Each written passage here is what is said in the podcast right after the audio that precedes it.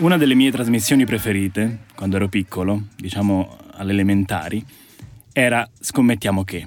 La vedevo la sera assieme ai miei nonni e per chi non l'ha mai vista, diciamo che era una trasmissione di Rai 1 condotta da Milli Carlucci e da Fabrizio Frizzi e che era una sorta di corrida, però per persone con qualche talento assurdo e molto molto specifico.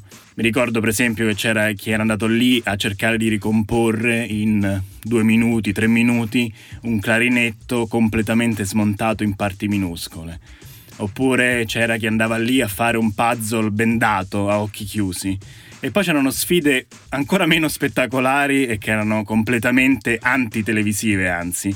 Ricordo il caso di un signore che andò lì a tenere a cercare di tenere un uovo in equilibrio su un piccolo piano inclinato. Erano cose così, era un programma adorabile proprio perché improbabile e un po' sfigato, però era il programma di punta di Rai 1 di quegli anni. E una puntata che mi colpì eh, più delle altre, ed è uno dei miei primi ricordi televisivi che ho forse, è questa scommessa qui. C'era un uomo, un signore, un professore forse, davanti a una piccola biblioteca fitta di libri. Saranno stati un centinaio di libri.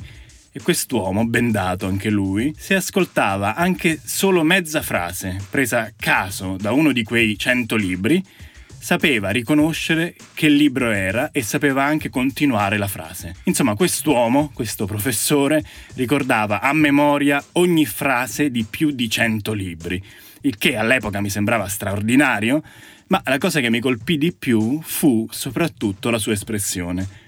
Perché poi aveva vinto la scommessa, era riuscito a declamare, a riconoscere tutti i libri di cui gli si chiedeva, e però era triste, era impacciato, aveva vinto non so quanti gettoni d'oro per questa scommessa, però aveva comunque lo sguardo basso, era appesantito forse, pensai all'epoca, dal peso di tutta quella memoria.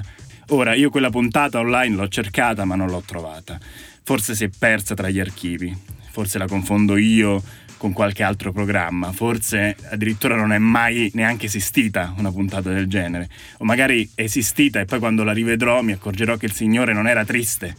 Tutto può essere perché alla fine è proprio così che funziona la memoria umana. È difficile ricordare tutto, è invece molto facile dimenticare e in più di solito, continuamente, anzi, trascriviamo, cancelliamo e riscriviamo quello che pensiamo di ricordare. Io sono Matteo De Giuli, questo è Fenomeni, un podcast della piattaforma fenomeno.eu in collaborazione con Spreaker. E oggi a Fenomeni parliamo di memoria, non solo dei buchi della mia memoria, ma soprattutto, anzi, di memoria infinita, di casi, di persone che non riescono a dimenticare niente, che ricordano tutto, come quel signore di Scommettiamo che, che io sono sicuro di avere visto in tv.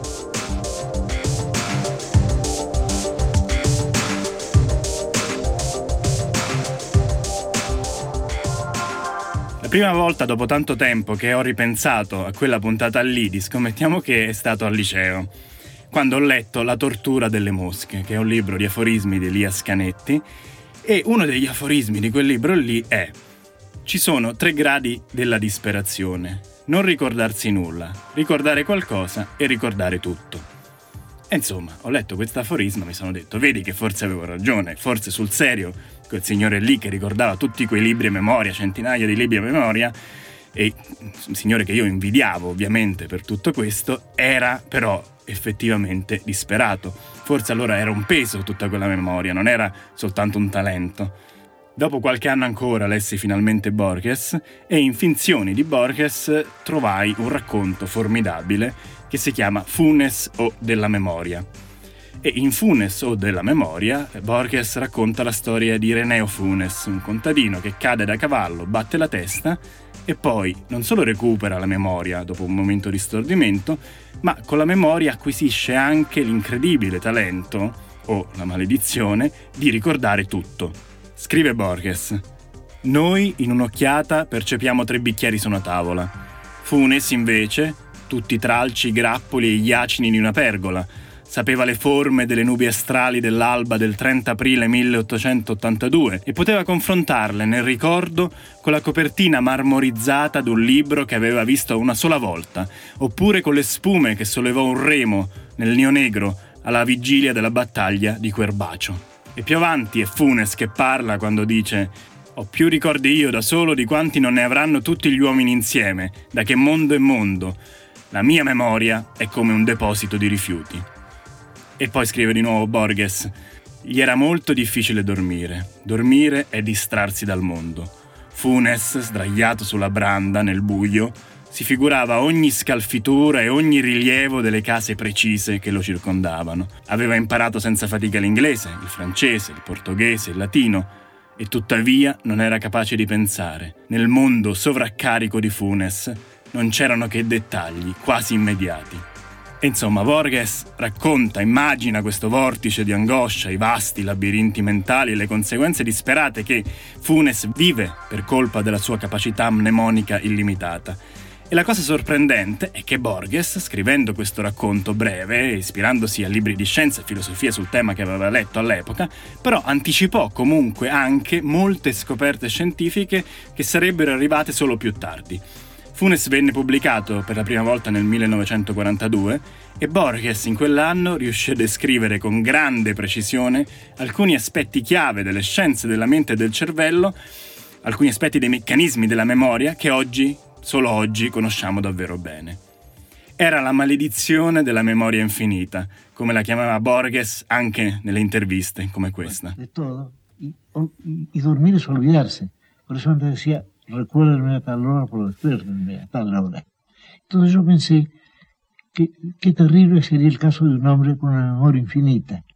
Y de ahí salió el cuento Funes el Memorioso, que es una especie de larga metáfora del insomnio. Sí. Y ese cuento ha tenido mucha suerte. Ha tenido suerte, pero sí. tiene un final donde usted... Yo, diría, yo no recuerdo el final. No, yo... Recuerdo esa idea del hombre abrumado por una memoria infinita. Es decir, lo que debería ser un bien una maldición para él. Qualche anno fa Rodrigo Chianchiroga, che è un neuroscienziato argentino, ha scritto un libro divulgativo molto accessibile che si chiama Borges e la memoria, in cui partendo proprio dal racconto di Funes cerca di spiegare come funziona la memoria umana. Sappiamo per esempio, scrive Quiroga, che alcuni ricordi durano solo pochi minuti mentre altri durano ore, mesi o anni. E questo perché abbiamo diversi tipi di memoria. Abbiamo prima di tutto la cosiddetta memoria sensoriale, che è una memoria visiva chiamata anche memoria iconica, che è inconscia e dura solo una frazione di secondo. È, diciamo, la memoria dell'istante che viviamo, ecco. Poi ci sono alcune di queste memorie che si consolidano, rimangono e formano quella che viene chiamata memoria a breve termine.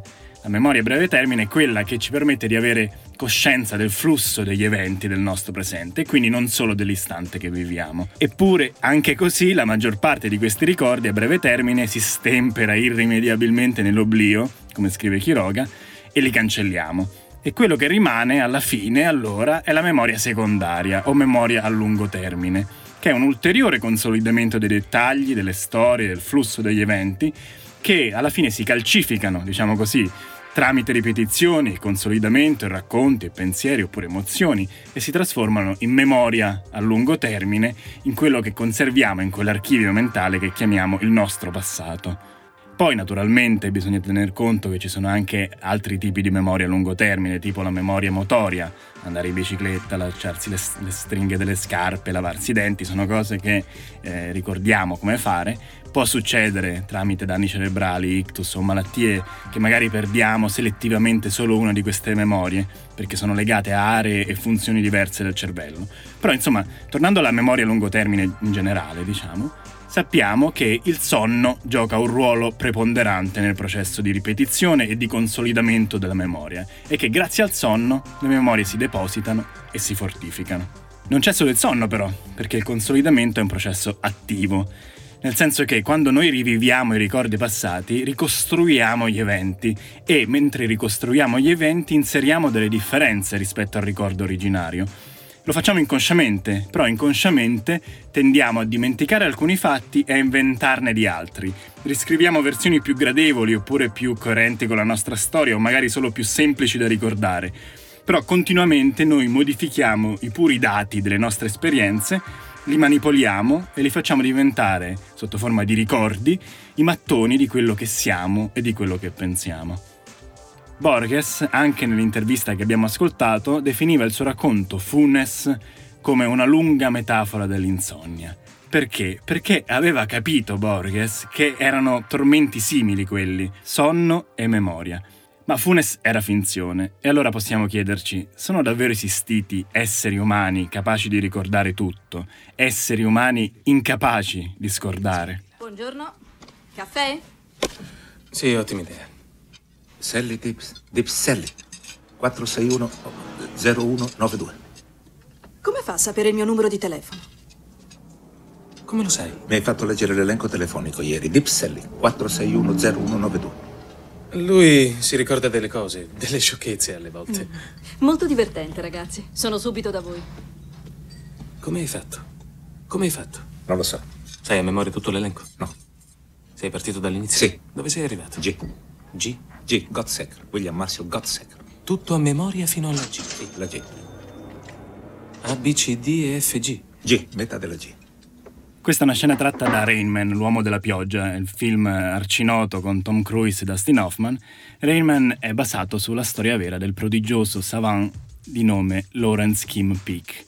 I savant, spesso eh, inglesizzati savant, sono delle persone con una condizione particolare, con disturbi mentali anche gravi all'interno dello spettro autistico e che però ospitano allo stesso tempo nella loro mente spettacolari isole di genialità.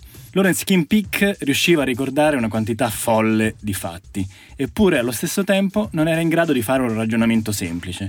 Aveva una memoria incredibile, quasi infinita, ma aveva anche un marcato deficit nei ragionamenti generali o astratti. Leggeva in continuazione, per esempio, decine di libri al giorno e riusciva a leggere, si dice di solito, in soli 8-10 secondi due pagine in simultanea, cioè la pagina sinistra con l'occhio sinistro e la pagina destra con l'occhio destro. In un esame dimostrò di poter leggere 8 pagine in 53 secondi, ricordando più del 90% di quanto aveva letto, e si arrivò a stimare che in totale conosceva il contenuto di circa 12.000 volumi, altro che 100. E quindi eccolo il nostro uomo con la memoria infinita. Ma qual era il costo, appunto? Una volta il dottore che lo seguiva gli chiese che cosa significa non è tutto oro quello che luccica? E lui rispose una cosa che a lui doveva sembrare altrettanto senza senso. Rispose ti do un chilo della mia carne se non ti curi. Insomma, Kim Pick faticava a ragionare, faticava a fare quello che noi chiamiamo ragionare almeno, ma poteva simulare un'intelligenza infinita perché semplicemente non dimenticava. E il caso di Kim Pick non è isolato, ci sono tanti altri savan in letteratura con capacità simili e i libri di Oliver Sacks, per esempio, ne sono pieni. E poi non ci sono solo i savan, in letteratura ci sono anche molti altri casi notevoli di memorie prodigiose documentate e in parte anche inspiegabili. I primi, i primi racconti sono addirittura riportati da Plinio il Vecchio, nella sua storia naturale, tipo il re Ciro di Persia, che sapeva i nomi di tutti i suoi soldati. Però anche al di là delle leggende, il caso più recente, più importante e soprattutto più documentato dal punto di vista scientifico è di sicuro il caso del cosiddetto paziente S.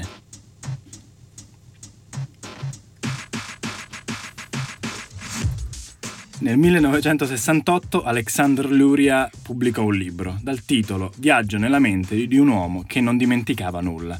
In quel libro Luria raccontava i suoi studi sul caso di Solomon Sereshevsky, che per lui era rimasto per sempre il paziente S, perché Luria era uno psicologo e Sereshevsky un suo paziente, appunto. Il loro primo incontro ci fu negli anni venti e poi Luria seguì eh, il paziente S per decenni. Luria scoprì presto però che Shereshevsky aveva delle capacità sorprendenti. Per esempio, riusciva a mh, ripetere senza problemi sequenze di 30, di 50 o anche di 70 lettere o numeri e riusciva anche a ripetere le stesse sequenze al contrario. Oppure, ancora, una volta Luria lesse al suo paziente, al paziente S, i primi quattro versi della Divina Commedia nel mezzo del cammin di nostra vita mi ritrovai per una selva oscura che la diritta via era smarrita. Ai, quanto a dir qual era cosa dura. Vabbè, per noi è facile, per noi che l'abbiamo studiati a scuola, però esse non li aveva mai sentiti e non solo, esse non sapeva l'italiano. Eppure, quando Luria gli chiese di ripeterli, beh, esse, il paziente S, eh, riprodusse questi versi con la pronuncia corretta, subito. E, cosa ancora più sorprendente, lo rifece anche 15 anni dopo, in un'altra seduta, quando Luria, a sorpresa, glieli richiese. Lui, dopo 15 anni, senza problemi, andò a riaprire quel cassetto della memoria e ripeté, in italiano perfetto, nel mezzo del cammin di nostra vita. E faceva la stessa cosa anche con le formule matematiche, con formule matematiche complessissime, anche con formule matematiche complessissime e che in più non avevano senso, e che però il paziente S imparava immediatamente a memoria e che poi poteva ripetere anche a distanza di anni senza averle mai riviste da quel momento. Oppure, ancora, gli venne una volta chiesto di ricordare questa sequenza di sillabe molto simili tra loro. 1. Mavanasanava. 2. Nasanamava. 3. Sanamavana. 4.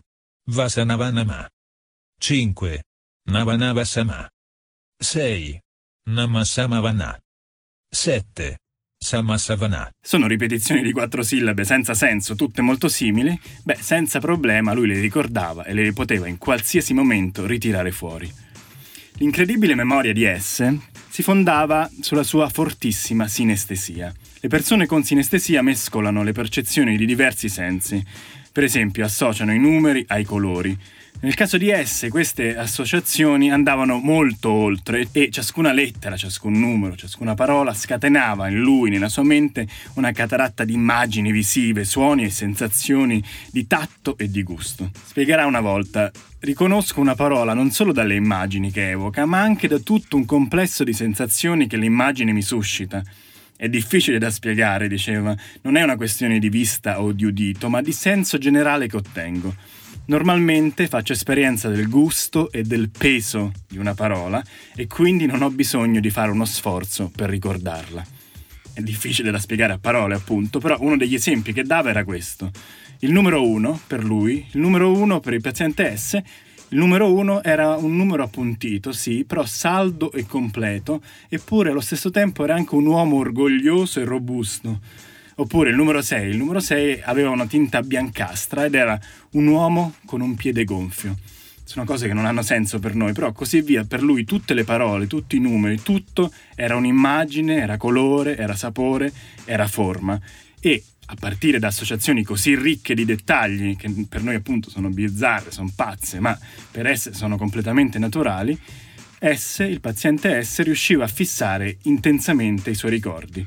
Il problema però era che non riusciva a dimenticare, non riusciva a scordare, cioè tutte queste immagini si accumulavano in testa e non riusciva a cancellarle.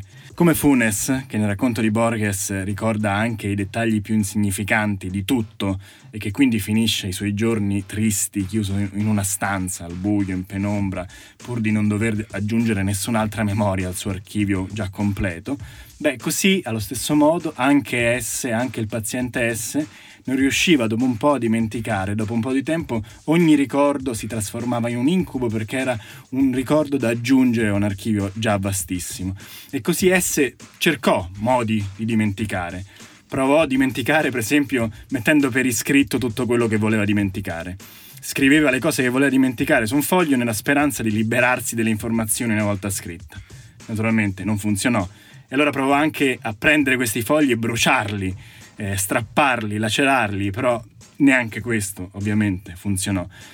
La cosa più interessante che fa somigliare il paziente S a Lawrence Kim Peak è che tutta questa confusione, questo accumularsi di visioni dovuto a questa memoria straordinaria, aveva anche qui le stesse conseguenze. Cioè, S aveva dei problemi nel pensiero logico.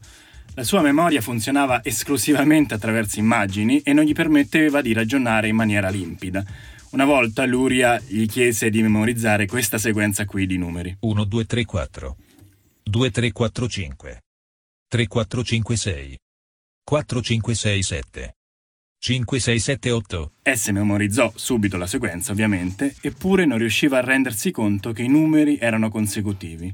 Cioè, a livello di difficoltà per lui, questa sequenza qui e quella che abbiamo ascoltato prima erano alla fine la stessa cosa. In un'altra seduta S confessò a Luria di non riuscire più a leggere né a studiare, perché i ricordi erano talmente tanti che tutte quelle associazioni indesiderate che la sua mente faceva lo avevano portato a perdere il senso di ciò che stava leggendo. In particolare la poesia lo mandava completamente in tilt.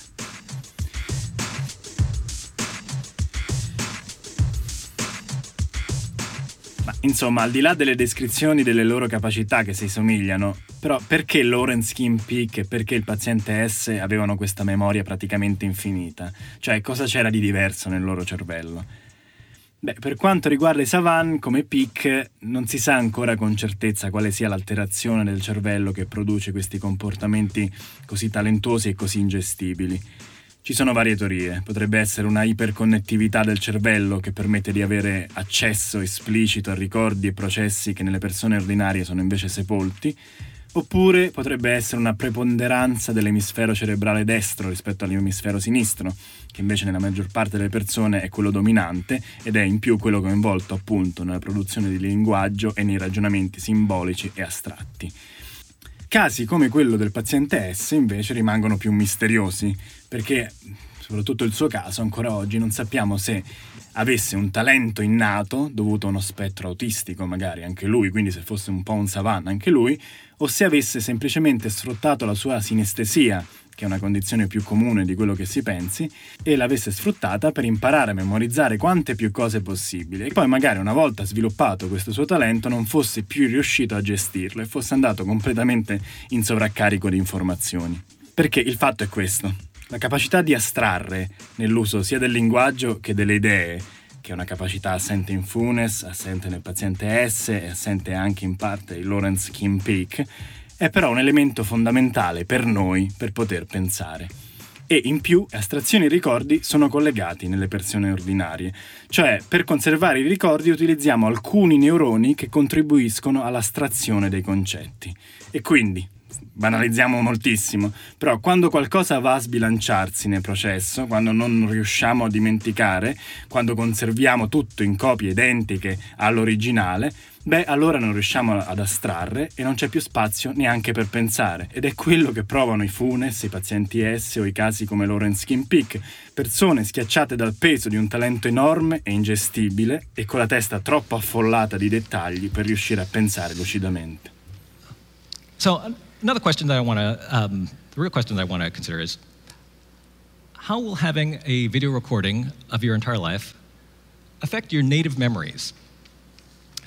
Now, it's very tempting to believe that it won't affect you at all, that your memory will remain as good as it, now, as it is now, and you will only consult your video life log on those occasions when you can't remember something.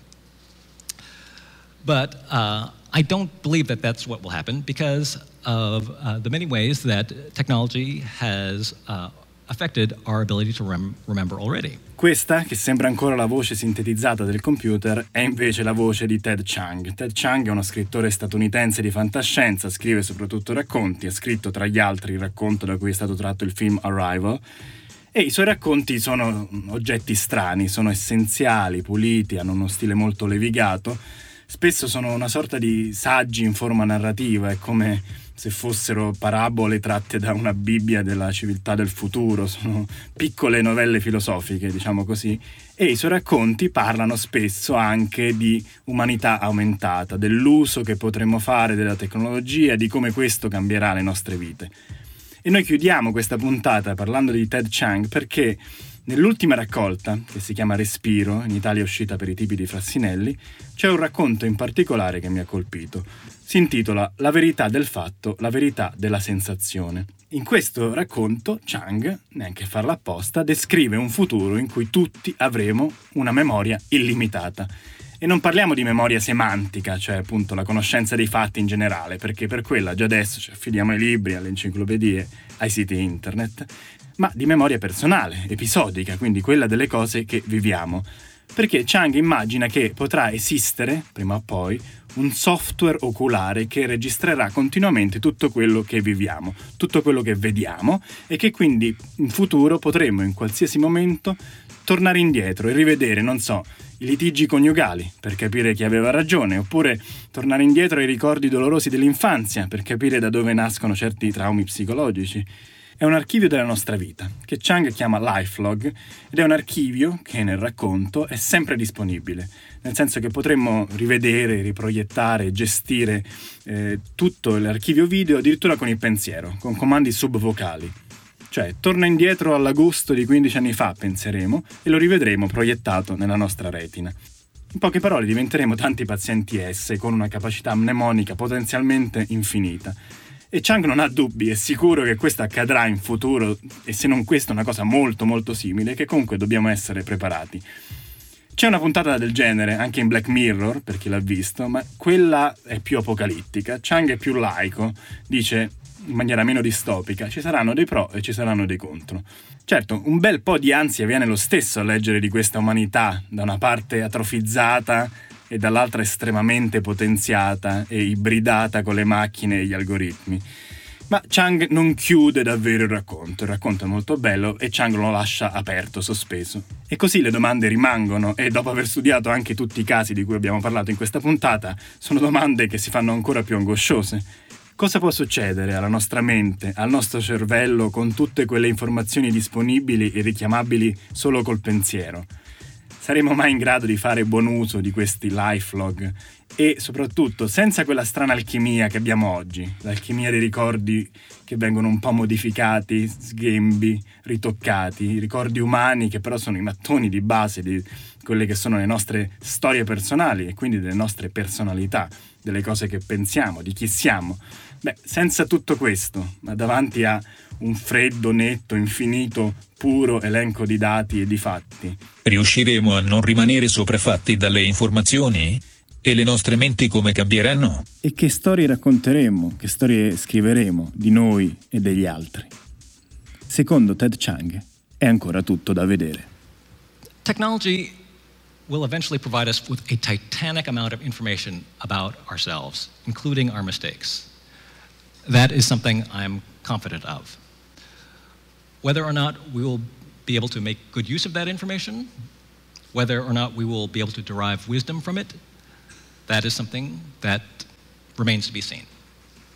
Thank you.